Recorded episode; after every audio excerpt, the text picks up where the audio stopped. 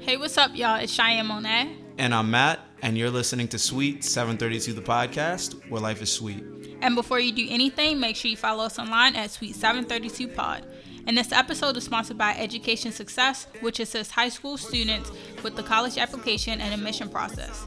They believe that with their assistance, any education goal is obtainable. All right, let's get into the show. So turn me up like, so this is for them girls in the party. Wildin' out of converse, first freaking getting naughty. Antisocial, the gram got you vocal. Still love you in graduation humbles. Just dance with a nigga, bounce with a nigga. I've been drinking, think it's time you romance with a nigga. I keep it real chill, no my niggas kind cocky, but you know how I be. I just stay low key, sand on the gas just to make a trip to see. Won't say it's forever. So um, for this episode, we kind of wanted to dive into what our biggest blessing in disguise is. And so just over the years, what do we think our biggest blessing in disguise is?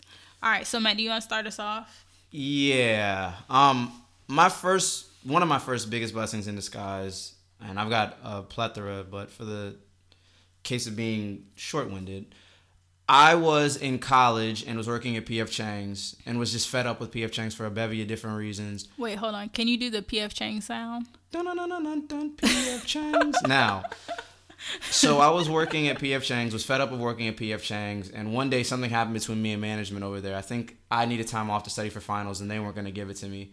I went over to the Cheesecake Factory, which was down the street, literally, and um, had told them that I wanted to look into applying for a position there. They said, okay, cool, do you want to do the interview now? And I said, all right, fine. But I was young, naive, really emotional at the time because of everything that was going on. And I think the the leadership at Cheesecake, leadership, the management at Cheesecake could tell that, you know, something was going on. And they probably didn't want to take someone on board that had had issues with the management at his existing company, which is understandable from their side. So it didn't work out. But I say it was a big blessing in disguise because at that point, I was kind of forced to, number one, ride out the wave at P F. Chang's. And when I say ride it out, I just mean I left, for lack of a better explanation, and focused on what was more important at the time, which was my education and my future. And then from that point on, I realized there's nothing in that, in working in the restaurant industry for me. I didn't want to make a career out of it, and the money wasn't good enough to justify me putting up with the nonsense that came with it. So I say that's my biggest blessing in disguise because from that day forward, um, I was done with that old part of my life in terms of my professional life anyway. And I had just completely dedicated my energy and my effort to graduating in four years, which is always a goal of mine. And then ultimately just getting um, a handle on what I thought was going to be my career. So that's my first biggest blessing in disguise. What about you? Yeah, um, I was going to say my biggest blessings are kind of different. So the first one that I had was that I was on this dance team my freshman year at U M D. And I used to dance um, all through middle school. High school, I didn't really dance that much just because I went to a performing arts um, middle school that had dance. So I did that every day. And then once I got to high school, I didn't go to a performing arts high school anymore. So I didn't really have that opportunity that was free, obviously. So I didn't really dance but um through high school, but I wanted to get back into it. So I joined this dance team that was um kind of, it was my style, you know, I felt like I was gonna enjoy it. Hip hop. It wasn't hip hop, it was modern. That was kind of always the thing that I did, you know, back in the day. So um anyway, I joined this dance team. I'm super excited. And this team really like opened my eyes to how it is with working with working with other students in general, specifically with white students. So I say that for a lot of different reasons. So, for example, practice would start at nine o'clock. A M, so, obviously? P, no, P M. Oh. Yeah, nine to eleven P M So, mind you, also, you remember I was working during college, too. Right, so, right. I had to get up the next morning to go to work. So, I really didn't have time to be, like, playing around with people. So, practice is supposed to start at nine o'clock. And I would get there at, like, eight fifty, eight fifty-five. So, I can, like, you know, start stretching and stuff before practice. Well, for whatever reason, we would start thirty to forty-five minutes late every day. Hmm. I don't know why. It was just like people decided that they just wanted to sit around and talk and do all this stuff. And I would be like, you know, at first I'm like the new person, so I don't really want to say too much until it happened like two or three practices in a row. And I'm like, all right, y'all want to start late and then y'all want to stay late. Nah, like I can't do that. Like I'm not going to stay past eleven o'clock and I got to go to work in the morning. So that was the first thing I saw. The um, two girls who were in charge of the team who basically, um, so let me back up. So when we went to the audition, they had said like, yeah, if you have other styles you want to bring, or if you like choreographing, we would love for you guys to choreograph and stuff like that. So we can have different styles portrayed, because all of us do different styles, but we mainly do ballet and modern. So we're not really good at choreographing like hip hop or whatever. So I'm thinking like, okay, well, they have the opportunity for everybody to bring something to the table. Well, what happened was that when other people would bring stuff to the table, they would say, okay, well, you guys can do that, but you have to practice it outside of practice. Like you can't do it in practice if you want to perform it. So it wasn't really like a team where they were allowing people to like contribute to the team like they originally said during auditions. The last thing from this team that really just had me like open my eyes was that there was kind of like a segregation going on. So there was like a good amount of um, black girls on the team, but every dance we did, all of the black girls were all the way in the back. And I don't think I was the best um, dancer on the team, but there was like a few girls who were really, really good, who were black, and they were in the back every routine. And the girls had, you know, all the white girls and all their friends were in the front. And that just made me, it kind of opened my eyes to realize like, okay, if people are moving like this in college, this is how they're going to move in the real world. You know, they're going to look out for their kind. They're going to look out for each other. And at the end of the day, they're going to push all of us to the back. And that kind of just opened my eyes, because after I've realized that and sat down and actually did the thought process in my head, when I went to work, I was like, wow, I actually see this at work every day, and I wasn't even really realizing it. I was right. Just a little bit too naive to actually realize like, okay, the white people are sticking out for each other and they're pushing each other forward while they're trying to push the rest of us to the back. So, or if you want to put a positive spin, you like we as minorities have got to do better at helping each other and not falling victim to the crab in the barrel. Exactly. So after that, I don't think any of the black girls who were on the team, I don't think any of them came back the next season, just because of that reason. It was like, why am I going to continue on this team and I'm not even being really recognized for the talents that I have? Right. So I don't know, that kind of, I think it was a blessing in disguise, like I said, because it opened my eyes to how people really are, and it opened my eyes to how, you know, like I said, people think that they can waste your time just because, like, there's no reason why practice should be starting forty-five minutes late. That it's absolutely no reason. Knowing you, I know that really sets yes, you off. Yes, like, I'm super prompt. I'm super punctual. I hate starting stuff late. I hate when people are late. I I'm hate hip. waiting on anybody. I'm hip. So, like, for you to, like, think practice should just start forty-five minutes late every day, and practice don't even start till nine. And go, Come yeah, on. and practice start at nine o'clock. Come on, that's oh mad wild. Like, and, like, when I was, like, on my step team, we didn't have none of that. It wasn't really like, no, we starting practice late and we staying late. Nah, we wasn't doing all of that. So, anyway, that's my first biggest blessing in disguise. Gotcha, gotcha. Um, another blessing that I say was a blessing in disguise for me kind of piggybacks off of my first one. My very first real job, and I did some temping while I was sorting things out. My first real job out of college, I ended up getting laid off for because my company wasn't generating enough revenue to justify keeping the number of staff that they had at the salaries that they were paying. So a bunch of people got laid off, myself included. And I say it was kind of a blessing in disguise just because it allowed me to get some experience. That was my first experience in corporate, really. And I had no idea, because formerly I hadn't interned anywhere and my only experience working was in the restaurant industry. So I had no idea of what the office culture was like.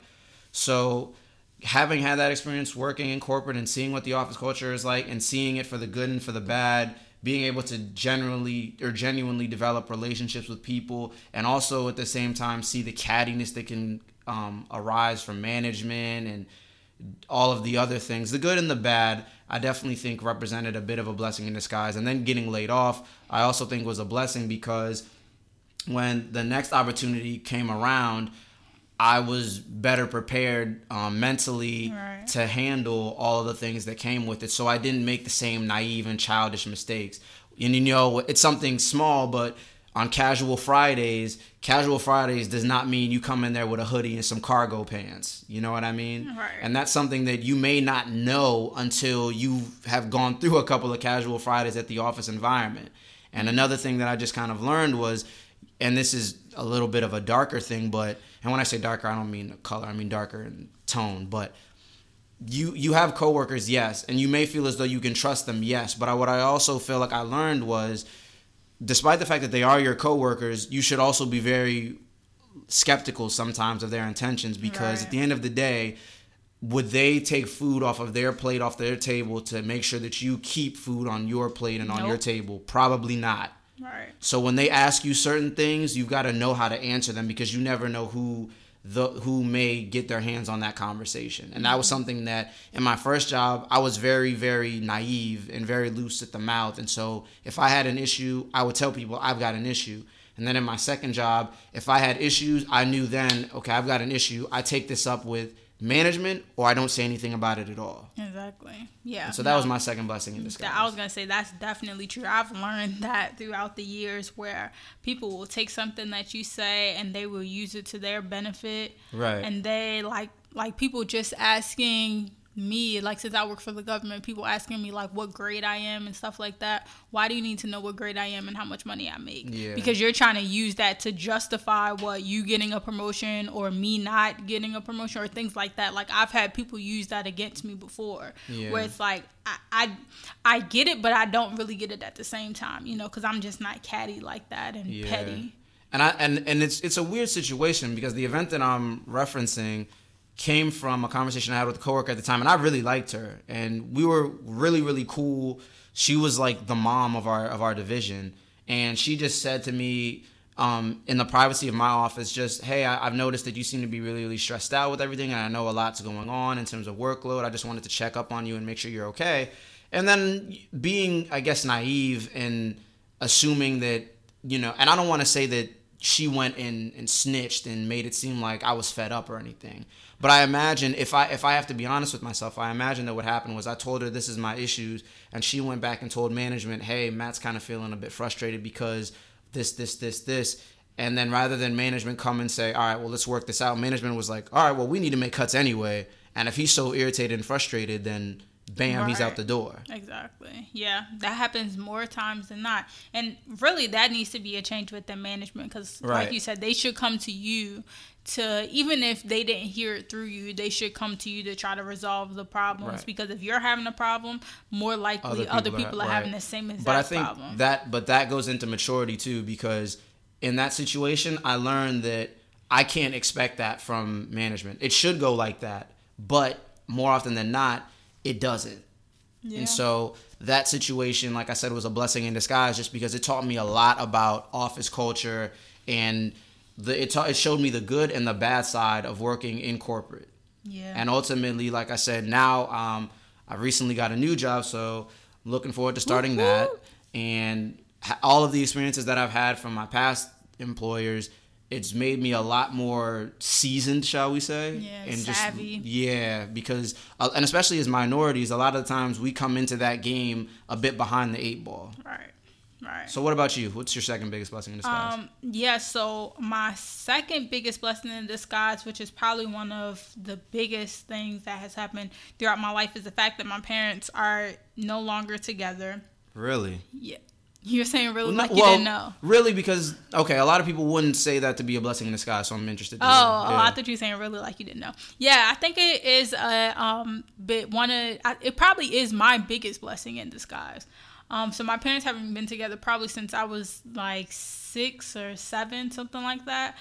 Um, and with the things that come with parents not being together, as many people know, it's just, you know, custody and being able to see both parents and kind of being that, unfortunately, being in the middle. So it's like, you don't... you don't have to choose, but it's kind of like sometimes your parents force you to choose, or you kind of have to grow up a little bit quicker because you're being fed information from both sides of the family that may or may not be true. So at six, seven, eight, nine years old, you have to like determine, okay, this person is telling me the truth. This person isn't telling me the truth. Okay, even if this person is telling me the truth about this parent, I'm either going to accept it as face value or I'm not, you know? Right, right. So anyway, I think that that's my biggest blessing in disguise because it really forced me to grow up. Like I, I, I can't deny the fact that like I'm super independent and I'm super self-sufficient because of that. I feel like just in my head, in my life in general, I don't feel as though I need to rely on anybody because my parents ha- they haven't been together the majority of my life, and watching them split up and all the problems that came with that, but then also the issues that are put with me, it just made me more independent.